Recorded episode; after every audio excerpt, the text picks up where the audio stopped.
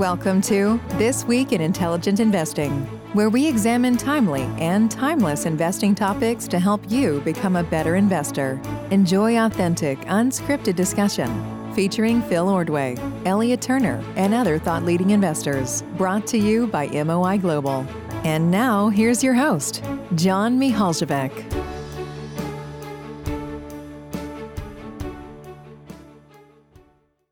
Welcome, everyone, to a new episode of This Week in Intelligent Investing. Great pleasure to have all of you with us for another discussion, and also my co hosts, Elliot Turner and Phil Ordway. Elliot, I'm going to turn it to you to get us started today, please. Great. Thanks, John. And hello, everyone. Um, I want to continue with one of the themes that I think has been somewhat recurrent and is a good kind of continuation of last week's conversation on e commerce. So much discussed, COVID has been not just a step change, but like a new form of commercial activity taking shape. And even in omni channel, there's this, or even with the word omni channel, there's this blurring of lines between the physical and the internet. And one of the concepts I've been thinking a lot about is how the internet has given us immense abundance, abundance as far as the eye can see. However, you know, increasingly there's this challenge of curation, finding what's right and what's fit and what's appropriate for me. And, you know, this concept of abundance is the opposite of scarcity. And predominantly commercial uh, activities like buying stuff at a store was restricted to what could fit within those four walls. So early in the internet's history, there's this famous article uh, at Wired by Chris Anderson about the long tail and how he truly felt the internet would empower the long tail. And, you know, increasingly you see a lot of evidence of that, though there are these like consolidated aggregators that have uh, you know, considerable power and immense clout themselves. And so when you think of this transition from the scarcity of four, four walls to the everything store, no company stands out more than Amazon, right? They invented the moniker, the everything store, as far as I can tell. Um, and increasingly, you know, curation uh, has been just starting on Amazon. So before uh, Amazon truly became the everything store, and Google was the first, I'd say, um, mass ex- mass accepted search engine that actually worked. So after like Yahoo, Alta Vista, and all those, Google was the first one where you truly start like commercial intent. You know, more recently, Amazon had taken over the start of Product Hunt. According to Bloomreach, 55% of consumers start their search on Amazon. AdeptMind identified, you know, 46% of searches starting on Amazon versus 34% at Google and everything else being the residual. eMarketer has it at 49% start their hunt on Amazon and 22% on Google. But, you know, from the consumer user experience, I think Amazon has gotten so big and there's so many different verticals and the situation has become so unique in certain verticals and it's so wrought with abundance that the search and discovery element of looking for what you want when you don't have explicit brand intent, right? That's a lot of what's captured in these I start my search on. It's getting increasingly challenging to find what's right for me, the customer. And, you know, I think the evolution of a starting point might become far more vertical specific with key players in each industry capturing interesting facets of the challenge not long ago there was a great medium piece by alex carter which discover which he basically laid out this thesis of 2020s as the decade of personalized discovery. And you know i increasingly believe this is true and i had pieces in my portfolio that reflected that before i actually considered considered the fact that this was something that i deeply believe and truly was investing behind um, and you know, I actually not uh, that recently, over a decade ago, with a friend, was trying this little project of seeing Twitter and understanding curation to be the critical unlock and challenge the platform faced. And yet, it's one they're still grappling with, and you see it in the onboarding process. But the hard part is, you know, you're you're effectively when there's not that much difference between staring at an empty slate and an infinite slate because you just don't know where to start in either. There's not much to do. Um, and formerly, you know, when you went to a store, branding itself was a form of curation. When a certain brand put out a certain product, you knew it had certain characteristics of integrity and worked exactly as you'd expect or looked as you'd expect. But increasingly, you know, there are interesting challenges for the internet to tackle. So, one of the ones that I absolutely love and find fascinating is Google Photos, for example. If you upload all your photos to Google and you use Google's like home, uh, as opposed to the like little Nest Hub, the home hub with the screen. And if you have a Google account and you upload photos, it starts curating without you doing anything. And it's curated based on if you use the Android system, uh, places you go, it uh, is timely, so it shows where you were this year, last year, and does a nice like slideshow where you don't have to do anything. You don't have to upload photos. It's just all there and ready, and everything's relevant and it's interesting. I think that's a really cool way to have taken incredibly complex. Where you know, formerly, um, I remember I went on a safari in high school, and I took eight uh, eight whole uh, rolls of film uh, home and my parents were aghast. How could you develop eight rolls? This is crazy. What are you going to do? Now we just snap away. I mean, you might take eight rolls in five minutes of your kid just like, you know, spitting their food out on the plate for whatever reason. And, you know, Google Photos is able to give you a platform where you could curate this and make it interesting. You could search by people, by date, by place. You could search people with a dog or whatever it may be. Um, but that form of automatic curation I find fascinating. Um, you look at a platform like Spotify, where in music, they're able to take an overlay of what you listen to and what your friends listen to and recommend new music that you might find fascinating. And that entirely changes the way music is consumed in general. Um, I can't remember the exact source or the exact reference. My friend Josh Tarasoff had mentioned it to me recently, about music behaviors where you uh, typically get effectively cemented into the kinds of music you listen to and the artists you listen to by the time you hit adulthood. Um, and yet, with Spotify, that's starting to change, and people have their boundaries constantly pushed uh, because of the nature of the algorithm as the source of what you listen to. The algorithm has become a form of branding in the sense that it's your curation now. Think about Netflix recommendation engine.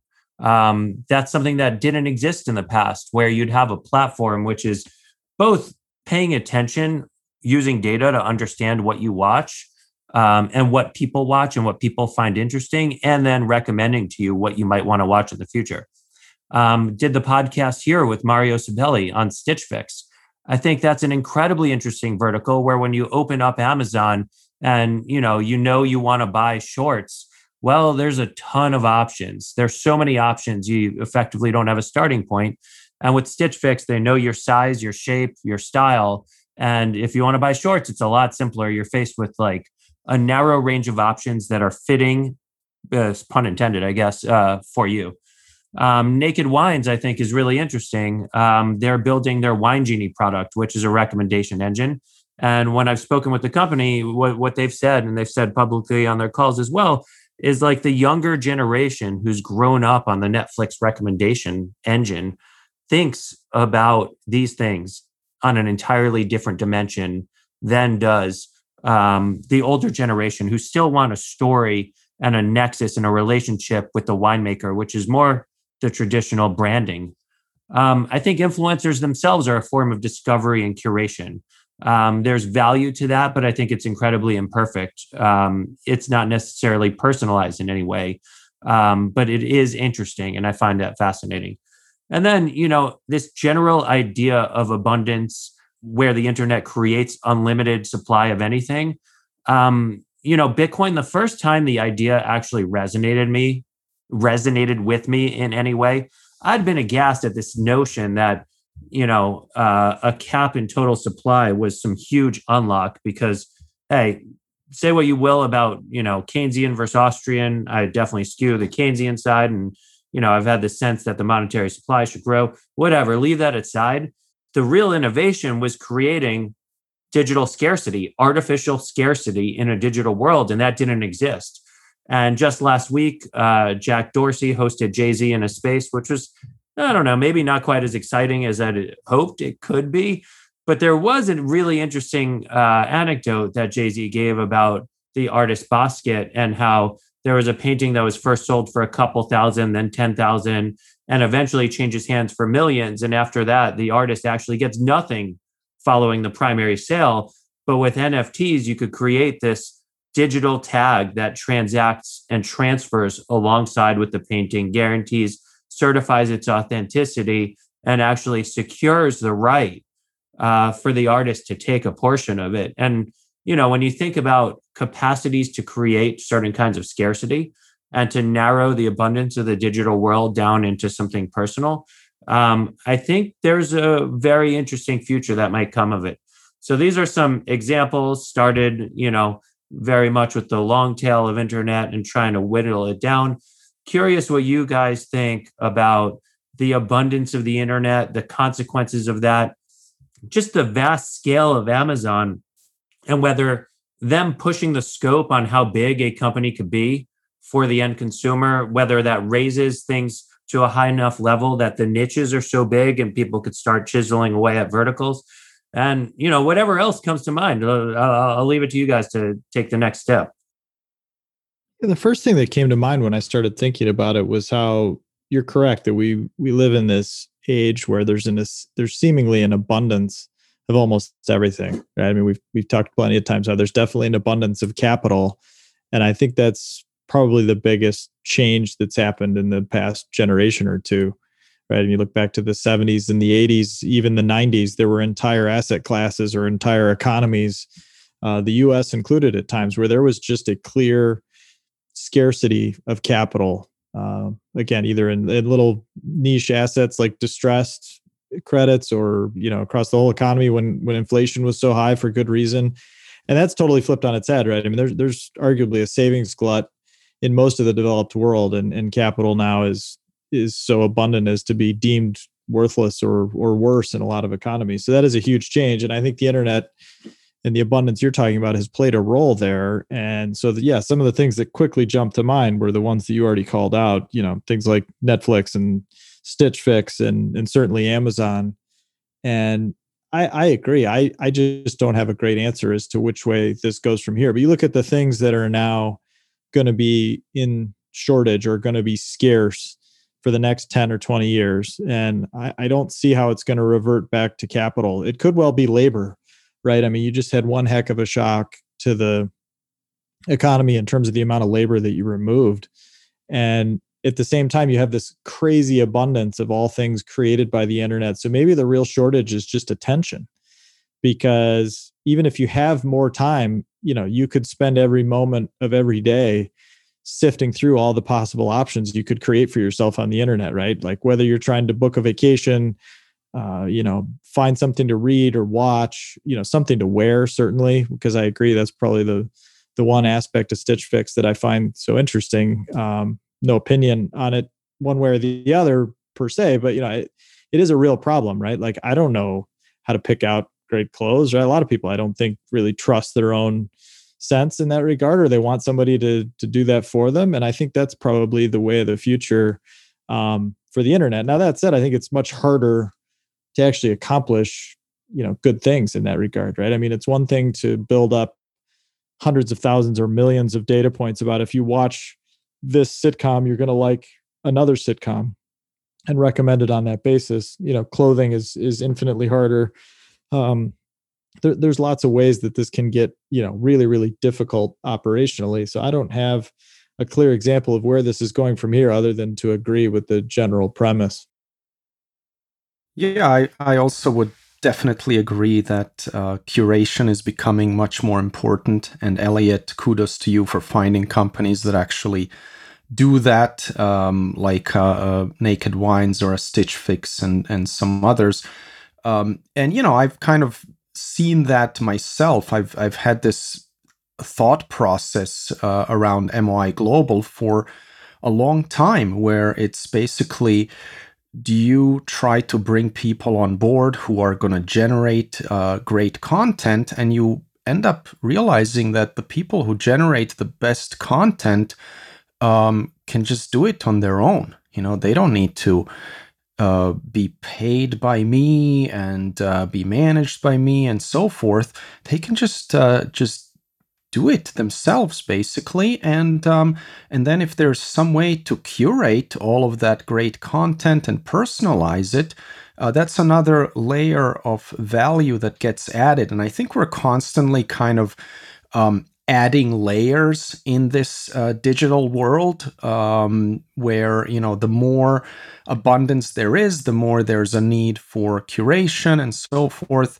Um, you know and and elliot you mentioned um, NFTs and Bitcoin and, and so forth. I I think that's really interesting because to me, the big asset and what's so wonderful about the digital world is the abundance that you know um, that that there's no cost to everyone sharing in certain wisdom or experiences on, online and so forth.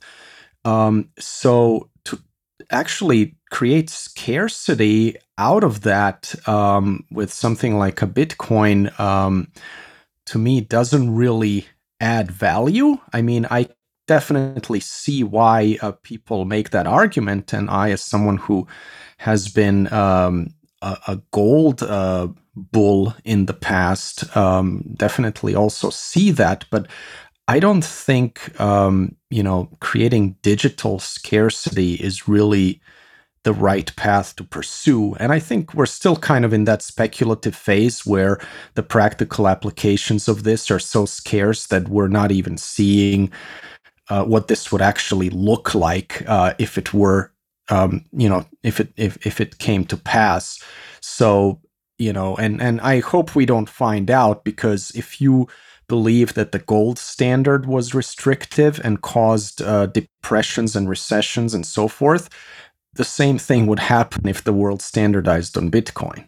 So, um, you know, I think people haven't really thought through a lot of those a lot of those things and to me uh, abundance is a great asset but it does need to be curated and personalized in in the right way yeah, that's such an interesting point. I mean, first, let's pause for a second, John. I think, you know, one year into this, this is the first time you brought up MOI before me uh, in a podcast. So I'm glad you did that. And and no, that's a great point and really interesting. And you know, I think your point on uh, Bitcoin and abundance generally. I think I forgot the exact quote that's attributed to Keynes, where Keynes actually feared that by this time in history, the time we're living in, there'd be so much abundance in the world, no one would have to work. And, you know, Phil, you mentioned work and labor. And I do think to the extent that over the last 20, 30, 40 years, the US has globalized uh, supply chains, you know, we took what was a scarce labor supply in the sense that formerly it was confined to the geographic boundaries of our country and turned it global and added in you know countries where the the gdp per capita was far lower so the wage rate far lower. Um, there's been an abundance in labor and so we haven't necessarily needed that for the same stuff to the same degree as we had in our country. But yeah now coming out of covid there's this weird uh, I, i'd say more frictional scarcity in we have a blank slate like a tabula rasa and how does it get reallocated to what's more necessary and relevant right here right now um, with the new economy? How much is we we don't even know the answer entirely to you know exactly what the next five, years forward what things look like. Will certain things revert? What won't? You know we've covered a lot of that ground but i think it's it's really interesting. But you know i do think john to the extent that um you know, abundance is a great thing. Too much of a good thing at a certain point could be too much. And, you know, I felt that recently when I took a digital cleanse. Um, and I was thinking when I first started, like before I got on Twitter, I had an RSS feed through Google Reader. And my feed was like very manageable. And three times a day, I could kind of flip through everything and hit everything I'd wanted and you know i kept rss in parallel with uh, google through feed uh, through in parallel with twitter through feedly even after google deprecated reader. And then it hit a certain point where like my feed was you know thousands and thousands of pieces a day and it was either like i got to delete every source or i just got to stop using this entirely. And you know too much abundance i think a lot of good stuff gets lost in it. So you know, gets back again, I think, to Phil's topic of last week, signal versus noise. And that's part of why I think this was, um, you know, so much on my mind. Or was that two weeks ago? But yeah. Yeah, no, it was last week. And, and, and to be clear, like, I think the labor issue is an abundance versus scarcity debate. I think you're, you're right. And it's worth clarifying that I, I don't obviously the the prediction that no one would need to work hasn't exactly panned out just yet, and I don't think we're headed to there anytime soon. Although you know, as we've talked about before, maybe one of the lasting impacts of COVID is a reduction in the work week. Right, it used to be very common that Saturdays, uh, you know, the stock market was open half a day, and a lot of people would be in the office at least half a day, and that kind of went by the wayside after the depression. And maybe you see a similar uh, result here from COVID, because I will argue to my dying breath that there is absolutely no chance that productivity is really going to go up over the long term with people working from home. Right? I mean, there's a reason why all these people working from home want Mondays and Fridays as their home day because they're not doing much, right? They're they're playing golf or they're taking long walks or they're doing whatever, which you know, look, is perfectly good. Like I'm not saying those are bad things by any stretch of the imagination, but they're certainly not getting more work done. So in the industries where more work does need to be done, you know whether it's you know an amazon logistics operation to fulfill this endless you know just in time on demand kind of ordering or whether it's things like bars and restaurants that are now having to staff up like crazy this summer um, you're going to have these huge bottlenecks and huge friction points and inefficiencies where there's just not enough labor supply to meet those uh, openings in my opinion. You're certainly seeing that in the number. But to your other point elliot that i think is really important here i don't know of any information technology companies that really get this right now that I think about it because I think I hate to say this but I think Twitter's terrible at this right? I mean I 99% of the time I don't really care what's trending on Twitter even within the subcategories right? I find those to be almost always a waste of time. Um, you know if I if I go more than a week or two without cutting somebody from the list of people that I follow it's it's pretty unusual because I just have such a low tolerance for people kind of like spouting off on everything 24 hours a day and and giving me a bunch of useless opinions and and I, I just don't find there to be any good filtering or recommendation engine at any point of the network or the experience of Twitter. And then I look at other things like Bloomberg, right, where there's just a total deluge of information, right? Like every piece of financial data or news that could ever possibly be available under the sun is at your fingertips flashing at you in these strange colors. And it's so easy to get lost and end up wasting time rather than you know saving time frankly. In FactSet's the same way right? And and so are most of the other um, you know financial data providers and news providers. So you know it's one of the things that i think is it's kind of a shame. Like you know on the one hand to john's point i mean the information ubiquity is an amazing benefit right? To have all of the world's knowledge and information at your fingertips on available via your phone is a huge benefit. But at the same time it's also kind of a shame to not have a really smart editor curating your newspaper so to speak such that you know that you could spend 20 minutes 30 minutes an hour reading the newspaper every morning and get what you need to get right? So uh, information technology companies that figure out how to do that in the future and, and good luck to them. But if any of them that get even close are going to be enormously valuable. Yeah, you know, the Twitter example, I think it's amazing to think a decade forward, it's still their biggest challenge and their biggest opportunity because it's freaking hard, right? You know, if if someone tweets out, you know, Warren Buffett quoted Wayne Gretzky saying skate to where the puck's going, not where it is or whatever. Do you label that hockey or do you label that investing? And Twitter's been experimenting and tagging certain tweets based on the category they'd show up in very recently. And if you scroll through your feed, you, you'd start yeah, and pay attention to a little of the subtext below some of them. You'll see some of these tags. And there's some people screenshotting and sharing, like, haha, how is this tagged as that? And it's like, that's because, you know, people read things differently than a computer inherently can, though they are getting way better, like based on where it was not long ago and it's you know machine learning so it's the kind of thing where as people see these things and give them feedback and say, oh, it didn't work in that way, it starts figuring out why certain signals are wrong and gets better at an accelerating rate. And that's where I think it's so interesting because I think we're on the precipice of, you know, a really big acceleration in the capacity to curate and make things personalized in a way that hadn't been possible before. One of the ones I was really interested about, by the way, I should point out, I don't own every one of the companies I listed. I just listed interesting examples. But one example of like the application of curated and personalized information um, I unfortunately didn't get to go to the concert because COVID happened. I was supposed to see Pearl Jam at MSG in March of 2020. And I bought my tickets through the verified fan sale. And my understanding of how the verified fan process worked A, first off, Pearl Jam was the one who coined the moniker Ticket Bastard. So it was interesting to see the band go all in with, uh, you know, Live Nation Ticketmaster to, to kind of do this. But they use data from the streaming services and your history of purchasing purchasing tickets to confirm that yes, you are indeed a verified fan. And only people whose accounts met those specific metrics were able to enter into this pre-sale auction. And it was amazing from a fan's perspective and quite simple. You know, and I got the email in advance saying, Hey, you're a verified fan go give this a shot. And I think that's pretty cool. So I I, I kind of think the systems are getting more to a point where you could actually do these kinds of things um, though there is some reluctance on data collection and uh, data sharing practices. There's some, uh, you know, consumer angst, regula- regulator angst, and you know that might be a friction in getting to a certain point. But I do think these systems are getting there. Yeah, and, and to clarify, I think you made an interesting point there about the curation potential that's out there, and I agree, it's going to get way better. And what will be really interesting to see is in in which categories it gets better because something like Twitter, where it's just a fire hose of raw information and opinions across every topic imaginable, that's really hard.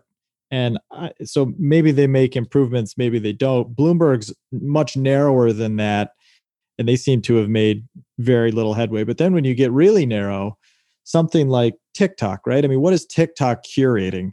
They're basically curating dopamine hits, right? Like they literally just have a clever algorithm that says, all right, somebody makes a cute video of their cat playing with a toy, and you just see how many in how much engagement it gets. And the more engagement it gets, the more it gets promoted by the algorithm, and you create this massive feedback loop such that you know it very quickly narrows the selection of possible videos that are going to go viral. And that algorithm has proven enormously good at both you know finding early what things are going to go explode and, and, be viral and then curating them in such a way that you have this network of choices such that it's you know there's not going to be one choice for everybody but chances are in a very short period of time you're going to get something that really engages you with the platform. And, and likewise facebook and instagram right? I mean what are they what are they curating? They're curating envy and and they're very very good at that right? So along these more narrow channels or verticals where you're just trying to curate kind of one human emotion or one human response i think those those curation machines are already incredibly effective and important. And you know again that gets back to the newspaper metaphor from you know back in the day where it was like all right is this kind of nationally important to a reader uh, you know an educated reader who's trying to be well informed about stories of national importance or, or kind of macroeconomic importance? And, and okay that's the that's the curation cut line for the wall street journal right? And and and that's pretty easy compared to like how do you filter or curate this fire hose of information on Twitter or something, right? It's just a much different animal. Yeah, and I think one kind of big issue is does the curator have our best interests at heart in curating sure. this stuff? I mean, YouTube is scarily good, quote unquote, at curating, but they're kind of pushing you down rabbit holes and and uh, basically accentuating kind of your worst impulses or or worst fears or you know sensationalist uh, things where basically you know their goal is not aligned with our goal. You know my goal would be to to be happier to be smarter and and all of those positive things their goal is clearly to get me to spend as much time as possible watching youtube for Google to make money and they don't really approach it from another standpoint. So I think we, you know, just need to be aware of that. You know, we're not going to change that anytime soon. That's just how incentives work. But it's important to be aware of that. And maybe somebody will figure out, maybe there is an opening for curators who are going to align this better. You know, we often talk about, uh, company management being aligned with shareholder interests. Well, this is kind of similar, where there's also some kind of an agency issue here where your curator is curating for his, you know, for its own benefit rather than for your benefit. Yeah. And well, to the extent that you want to be happier and smarter, I mean, my YouTube recommends great investing videos and a lot of Phish music. So it definitely accomplishes that for me. I think there's extent to which, you know, that's not exactly what every person's looking for, though you're exactly right. There are these feedback loops in the algorithms that'll steer you down a certain direction. And I think in my Spotify example, that's actually a helpful and constructive thing because it broadens the scope of your music listening without leaving you stagnant, you know, as an adult with just the music you listen to as a uh, teen. Um, but you know, and and I argue some might disagree, but that's a good thing. But in YouTube land, in Facebook, um, that's not a good thing. And you know, I think Phil, the example you gave of news is an interesting one because formerly, you know, the news itself, whether it be the newspaper or the channel, was literally your curation. And like you said, now we do have this fire hose, and that's where I think, you know, the abundance is really challenging. It's scary, and the abundance creates opportunities for, for curation with sinister motives. So, yeah, you know, there's good and bad with all of it. Um, and I do think, you know, it gets back to one of the earlier points. Um, abundance in certain things isn't necessarily good. It's it, it's quite dangerous, and I think it, or not even just dangerous, but like overwhelming. Um, and so that's where I'm so excited about the opportunities for curation. Um, and yeah, I do definitely. I think it's important that it came up that there there there is a downside and there's an ugly side, and that happens to be the areas where cur- curation is most perfect, most perfected as of today. So that's that's I think one of the challenges where you're facing this data angst, right? As you know, some of the more harmless and helpful applications might be deployed.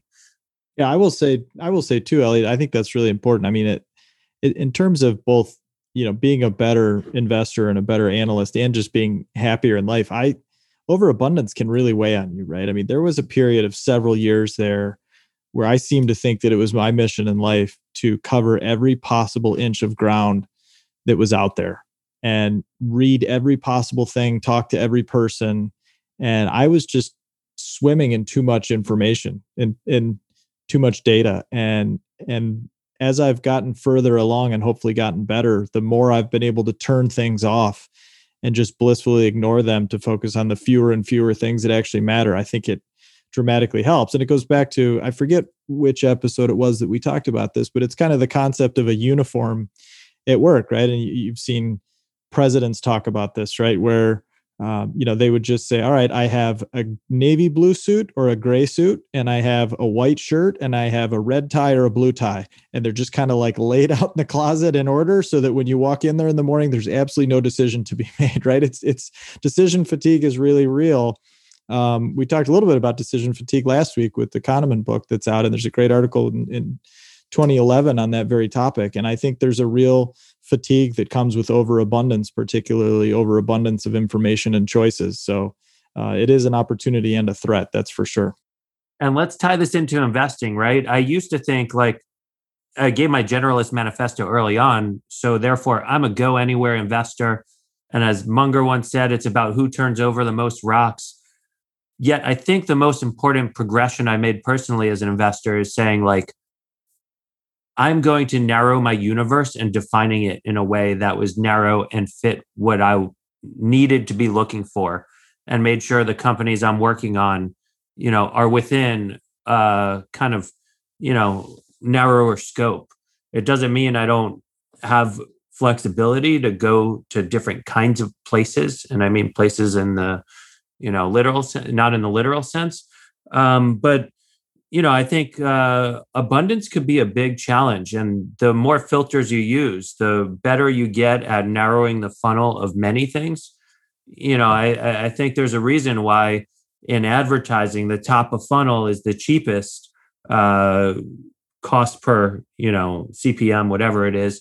The bottom of the funnel is the most expensive, right? So, you know, we all have to build our own funnels. And I think that's the job of the next generation of internet companies to narrow the funnel for everyone as a user. You're right. And I think that's the hard, one of the hardest parts of investing is how to narrow that funnel for yourself. Because if you're just a monkey trying to crank out, you know, a new idea every day or every week or even every month, sometimes you're never going to know when a truly special opportunity comes along. And so, you know, that that's another danger from overabundance is if you just think everything's out there all the time, you're never going to notice when something truly special crosses your desk.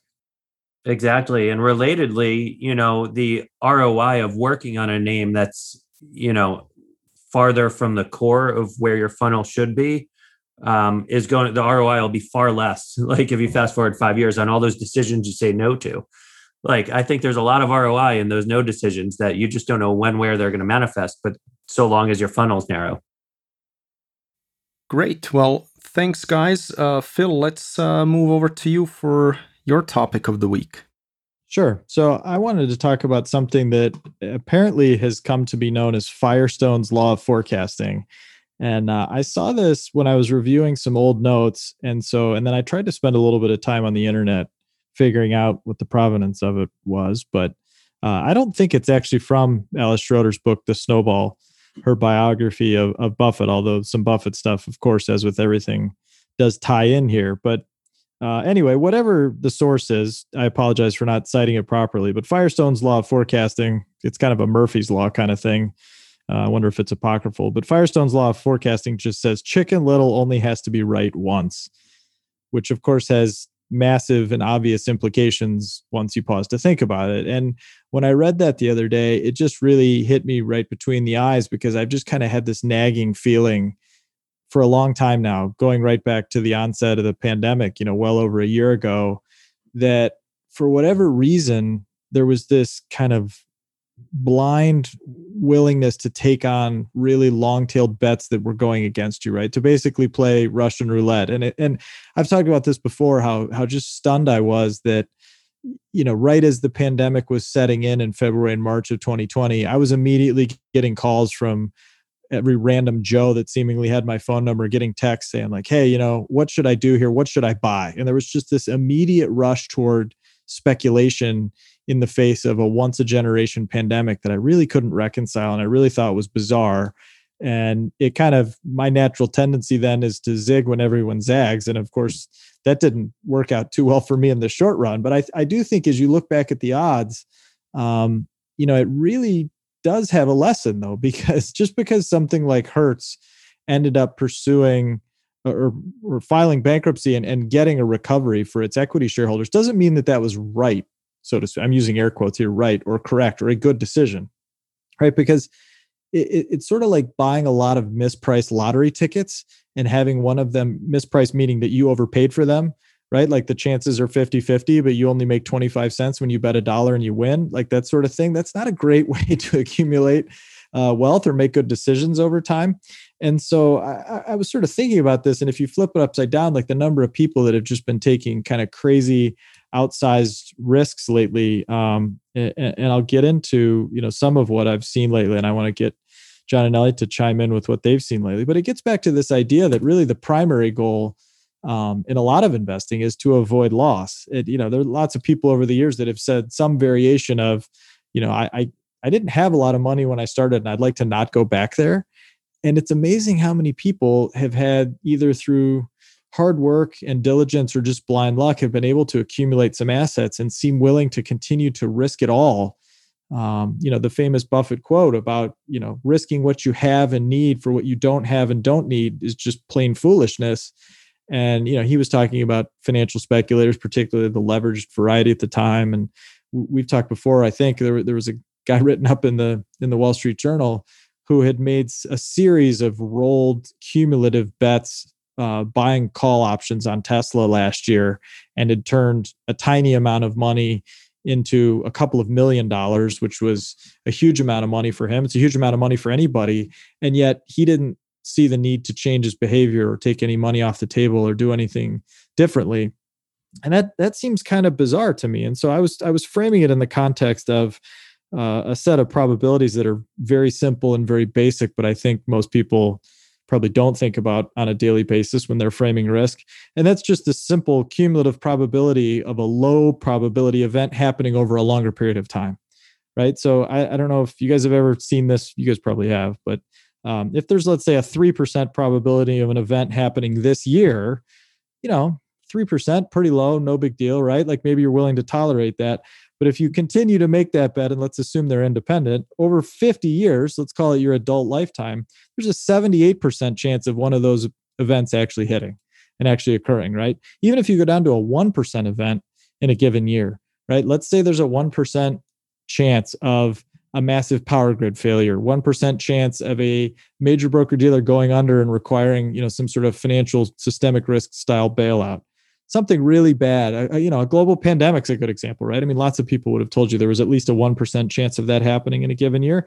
And we actually went more than 50 years um, uh, before that finally did happen. But over a 50 year period, the numbers would tell you that's about a 40% chance, right? So 1% in a given year, almost a 40% chance over 50 years. I don't think people really reconcile that concept too well in their heads. And it has, big implications, right? I mean, even if you if you go up to a 10% chance over a 50 year period, that's a 99.5% cumulative probability, roughly. I mean, so it's it's really pretty astounding. And, it, and so I, I was sort of looking around saying, all right, what 1% odds of a wipeout kind of bet are people taking right now? And I, I actually came up with a pretty good list of things, which was pretty stunning. I frankly think anybody that's selling options, um, particularly the Robinhood style crowd that's been so well publicized lately that's that's just out there messing around with options when they have no clue what they're doing.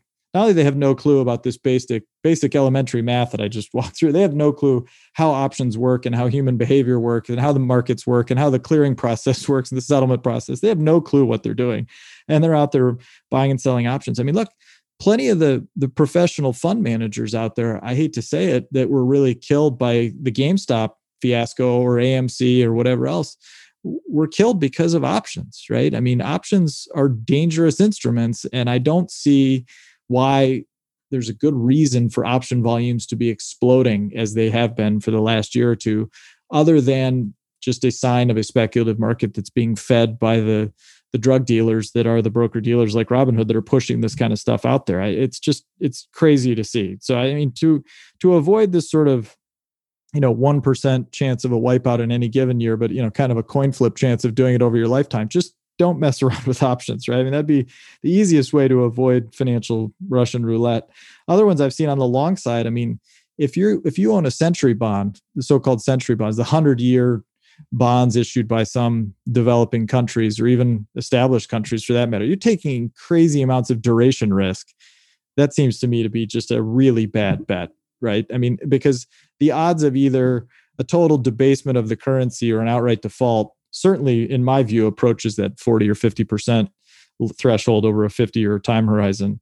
Um, you know, anything with leverage, frankly, I think is just a force multiplier on these odds and can really bring in some bad, um, some bad outcomes into the picture. You know, one one thing that that occurred to me too was I you often hear this example of you know fiat currency is going to be debased so much over time the us dollar is going to zero or whatever and that's why i'm going to own a crypto asset or an nft or some al- alternative currency. But then flip it around on its head. I mean do the math where you say what are the odds of what i'm predicting? And if that happens what are the outcomes? And therefore what position size should i have? Because if you think there's a you know 1% chance of the us defaulting on its obligations or the dollar becoming you know effectively worthless or going into some sort of hyperinflation mode i mean that means that over your investing lifetime it's more like a 40% chance of that happening eventually right? And these are not that's not a great example because it's not a truly independent event every year. But that gets back to the point that in financial markets really low probability events probably breed complacency and and reduce that independence every year and make the ultimate outcome actually more likely over time, right? Because if you think, all right, there's only a 1% chance of this company defaulting, and sure enough, a year goes by and it did not default.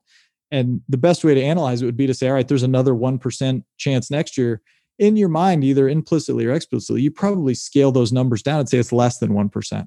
And the next year, it's a little less again. And the, the third and fourth year, it's less and less and less, so that you're actually getting a little bit complacent and skewing the odds artificially low. I think that's, you know, obviously somewhat true in, in financial markets. You know, if, if you look at outside of financial stuff, I mean, we talked about the pandemic. That's an obvious example. Major hurricanes hitting big cities, you know, like Miami or Houston or whatever. That I mean, that's a one percent kind of chance every year, but becomes much more likely over over decades.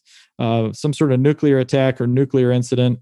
You know, Sam Nunn and the Nuclear Threat Initiative is a fascinating uh, enterprise. If you want to read about some of that kind of stuff, I'd, I'd highly recommend it. We almost saw it this year where the power grid in Texas failed um, in February during that winter storm, where they were literally within four or five minutes of having the grid fall below the the required frequency that would have basically fried the entire thing and put the entire state of Texas into the dark for weeks or months. I mean, you know, what were the odds of that coming in? You know, pretty low. But I think if you'd asked a lot of experts, they would have said that, yeah, sure, maybe that's a one in a hundred chance this year, and over a few decades, that that really does add up. So how do you prepare for this kind of stuff, right? I mean, that's that's the big question, and I think that's where, as an investor, your first filter should always just be i'm not taking any catastrophic risk right i don't i don't care what the upside is if the downside is zero i just stop and move on so even though i couldn't find any evidence for the firestone's law of forecasting is having been in the snowball maybe it is i'll try to go reread the whole thing at some point it's been several years but um, a good example that stands out is the mid tab mid-continent tab company which is cited as an example in the book and in some of alice schroeder's subsequent interviews which is interesting right? Because it was actually a fintech of its time. It was actually a computer punch card uh, kind of raw computational power company. And the founders uh, came to buffett very early on and said look we've got this great thing it's better than sliced bread of its day. You know, this thing's really going to kill it. And would you like to invest? And he passed right away because it was a brand new company. It was basically a startup. And he said, there's way too much catastrophic failure risk here. I'm not willing to take a zero on, on any amount of my personal net worth. They came back to him a few years later after the thing had grown like an absolute weed and put up 30 and 40% net profit margins. And it was obviously doing much, much better as a company and the, the product itself had like a one year payback for anybody that installed it. So the proposition became much much better and he put 20% of his personal net worth in the company. And then a few years went by and he made a lot more money personally but the company killed it to an even higher degree right? I mean the company's really making tons of money and growing like crazy and he ended up putting ultimately a million dollars into the company and letting it sit then for 18 years and made a 33% compound annual return. Now if he had rolled the dice at the very beginning maybe he would have been wrong and he would have lost everything. But what he did was he said, I'm not investing then, but I will invest later at a higher price because the odds are way better. Right. Instead of a 1% chance of a wipeout at the very beginning, as low as that may sound, he thought it was a tiny fraction of 1% when he finally invested that $1 million, or even when he invested the $60,000 slug in between. And that to me, I think is the key point. And that's one thing where I will say, even though I've been wrong plenty of times, and I've missed plenty of potential gains that that are very painful in hindsight. I, I really have not taken any dumb risks over the last call it 10 years where I look back and think, wow, I was really running around with a knife there, right? I mean, the old story that an idiot who runs through a dynamite factory with a lit torch and survives is still an idiot. You know, I've been trying to avoid that pretty diligently for the last 10 years, and I think I've done a pretty good job of it. And I look around and wonder whether I'm just totally out of step right now or why or, or maybe i'm wrong. Maybe there's not more idiots running through dynamite factories right now with an open torch but uh, i'll stop there and see what you guys think. I mean do you have other examples of this sort of 1% odds piling up on you over time or do, do you think i'm uh, missing something in, in the current environment? Yeah i don't really have any great examples but i think these kinds of like trouble with numbers are always interesting. And, you know, maybe it's the flip side of that, but I tend to think the other side is more dangerous. So I'll give you an example. Um, when my wife was pregnant, one of the two times she ate a turkey sandwich, it was panicking that she was going to get listeria. So I looked up, you know, Um, uh, and the quote she gave was, "Pregnant women are ten times more likely to get listeria." Oh my god! I just increased my risk by ten times over. And you look up, there's 1,600 cases of listeria in the U.S. a year. So pregnant people are 10 times more likely to get something that's way less than a one in a million chance. And, you know, just because that's the case, there's an advisory, you know, that says pregnant women are 10 times more likely to get listeria, therefore they shouldn't eat uh, processed meats. Um, and, you know, I, I just find these sorts of exercises fascinating. I think there's so many different examples where it goes wrong um, or where people frame it entirely wrong. I feel like not a year's gone by in this industry, in this business, where there's been a Six Sigma event. And I feel like we've had several years where they're like, I don't know, this one already, several Six Sigma events. And, you know, that tells tells you something about like something that should happen one in a billion samples. Um, and we're definitely not running a billion samples on any of these things maybe just the framing is all wrong and the way we're thinking about some of these things are all wrong.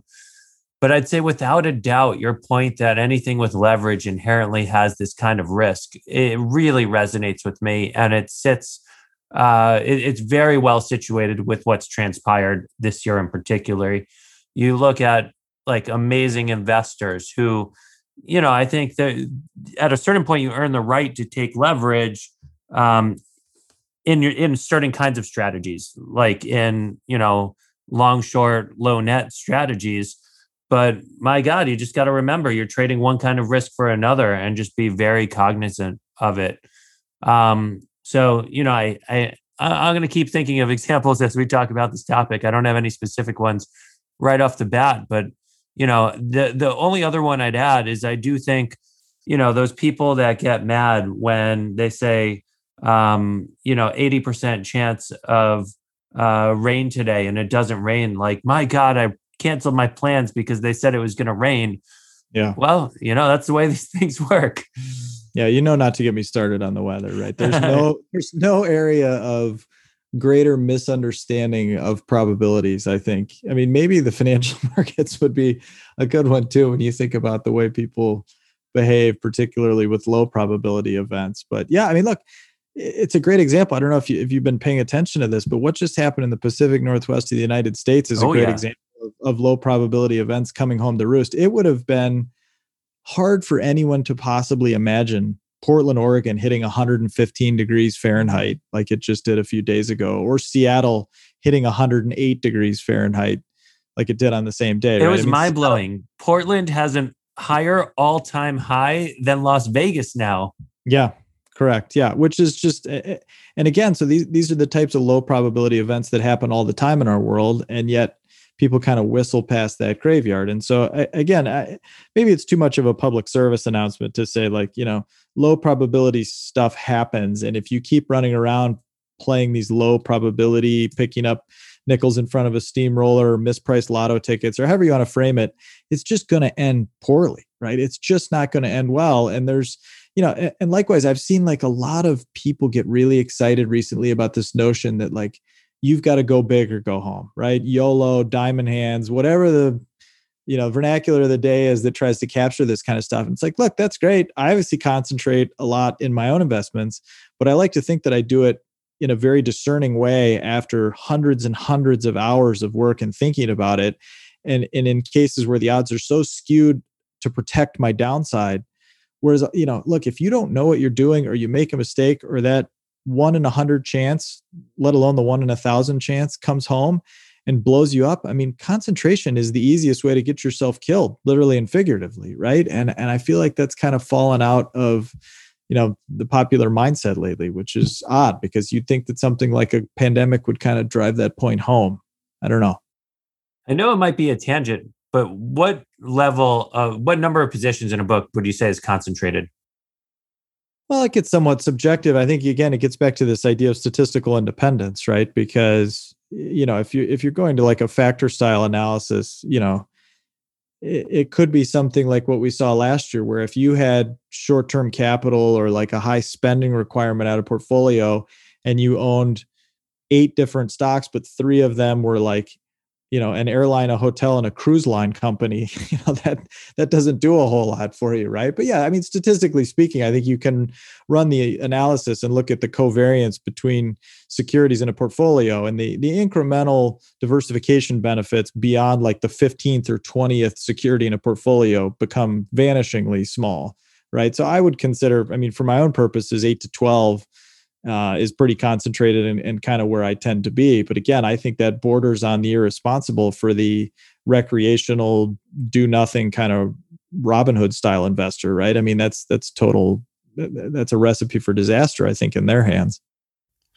You know, Steve Cohen uh, in a recent interview said basically three ways to kind of go broke: uh, illiquidity, concentration, and leverage and actually not by themselves. Like if you are if you have illiquid stocks but you're just you know buying with cash and and so forth you're going to be fine. But basically what he said was the danger comes when you start combining these. So one by itself maybe you can manage it but once you have two or th- all three of these going on in a portfolio then you are whistling past the graveyard as uh, in his words and uh, Phil, you know, you also reminded me of the Hemingway quote How did you go bankrupt? Two ways, uh, gradually, then suddenly.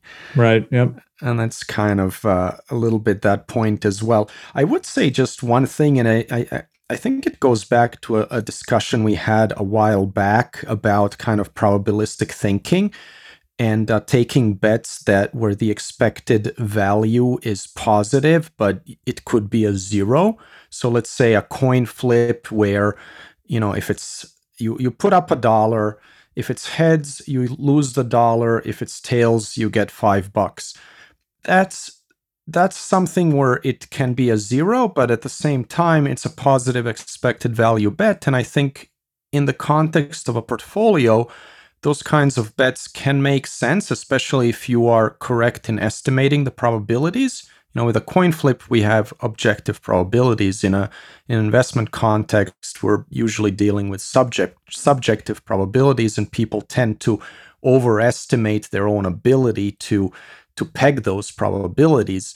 Uh, but if the if they are uh, the way they are in, in in the investor's favor, a small allocation uh, might actually make sense.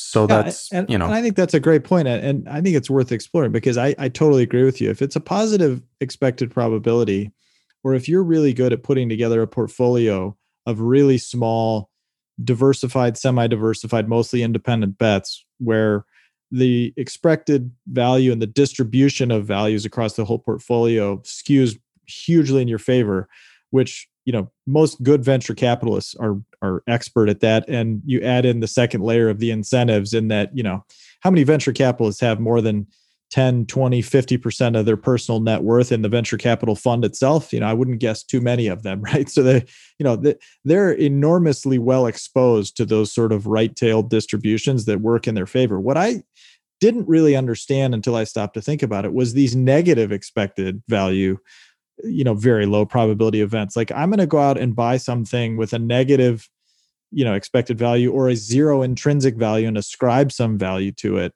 in the hopes that it goes up 10x 100x whatever right? And so you look at the amcs gamestops hertz stock last year. Hertz is a bad example because there was reflexivity there in, in getting the bankruptcy court to move forward. But you know these really bad bets where the people making the bet know that it's a bad bet and they still don't care but it's just like a lottery mindset, right? I mean, it's just like the person that has no savings and, you know, and doesn't really have a lot of excess money to play with. And they say, oh, screw it. You know, I'm going to spend 10 bucks, 20 bucks, 100 bucks on lottery tickets because if I hit one, wow, that's going to make a huge difference. And if I lose the whole 100 bucks, who cares? Right. And so that in and of itself is not some tragedy or disaster, but it gets back to the innumeracy of the compounding effect, right? I mean, just like 1% probabilities in a given year really add up to a meaningful chance over 50 years, you start spending, you know, 10 bucks a week over your entire life on lottery tickets that are a terrible bet. I mean, that actually does become somewhat material, right? And I think it just leads to more sloppy behavior and, and sloppy thinking. And it's just generally not the way to go. Yep, yep. I would definitely agree with that. And John, I think your example from Steve Cohen is really interesting because that's another way that people have trouble with numbers because it's like combinatorial factors, they multiply. And I see analysts like lazily take small numbers and add them up to get a result when you know they're trying to multiply when when they're saying three factors combine um, because in small numbers you could just add them up and you're going to be right within you know one decimal place but when one of the numbers when any of the fa- uh, when any of the one factors get big and you're just adding instead of multiplying holy cow you're going to be off by a mile. And um, you know crazy things happen.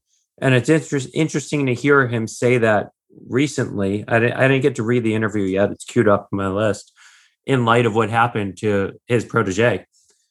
And that hemingway quote you know how did you go bankrupt two ways gradually then suddenly from the sun also rises. I have it sitting you know on my desk in a post-it note that you know i just wrote as a reminder myself many years ago. Don't let like really bad habits chisel into anything um, because you know gradually then suddenly is not a good combination. So um, you know i thought it was interesting that you invoked that right there but there's so many ways that numbers could trick you and i i i, I do find these things fascinating. It's very hard um, and you know I, I think this is an important topic. I think we started in a different area but it's all the same. I don't i don't think it's any different topically. No it's not any different topically. I just find it personally useful that you know just like if you tape to your desk don't be an idiot today you know can help you avoid big mistakes and just you know kind of think to yourself like all right is this a 1% chance that's going to catch up and bite me in the rear end at some point? I think it's a good way to help.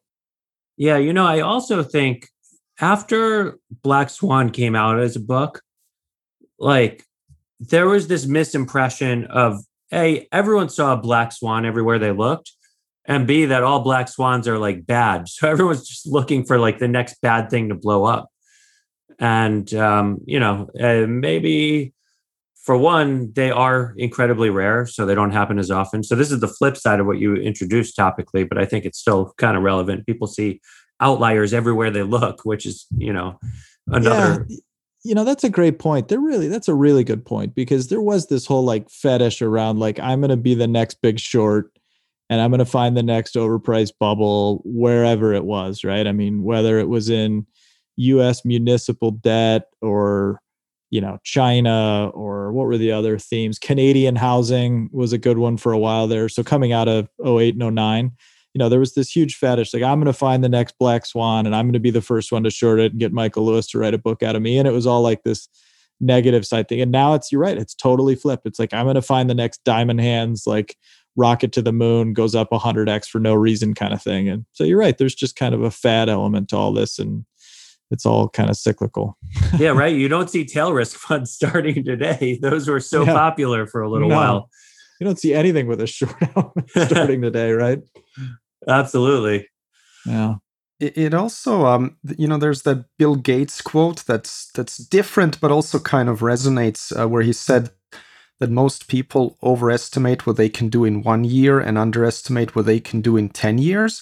I think it's a little bit, well, in in terms of what we were just talking about. I feel like, you know, people look at the near term and yeah it's a 1% chance of going bust. It's not going to happen to me. You kind of just just want to hope for the best but as you said phil over time that really compounds. And the thing is if you survive that you know russian roulette uh, once and you get that nice payoff when are you going to stop? You know that is the big problem with gamblers is they tell themselves i'm just going to do this once and take the profit and i'm going to stop. And if they did that you know what? 99% of them would be fine. But they actually don't do that because then you're like i'll just do it one more time and i'll just do it one more time. And then you basically only stop when you do blow up yeah, I think that's a great point, and I think yeah, I've had a lot of people, not a lot of people, but a couple of people I know personally that have been involved in private equity roll-ups of various industries or various businesses, various businesses, and it's an axiom, but it's true that you know those things work, and the problem is that they work until the very end, and it's the last deal, that kills you, right? And so because the last deal that doesn't work is always the biggest, right? By definition. And so that's what makes it so difficult and so lucrative, but also so dangerous. Well, on that note, guys, thank you for another great discussion. Uh, really enjoyed it, and I hope everyone listening did as well. Take care for now. Thank you for listening to This Week in Intelligent Investing, brought to you exclusively by MOI Global, the research driven membership organization. Learn more at moiglobal.com.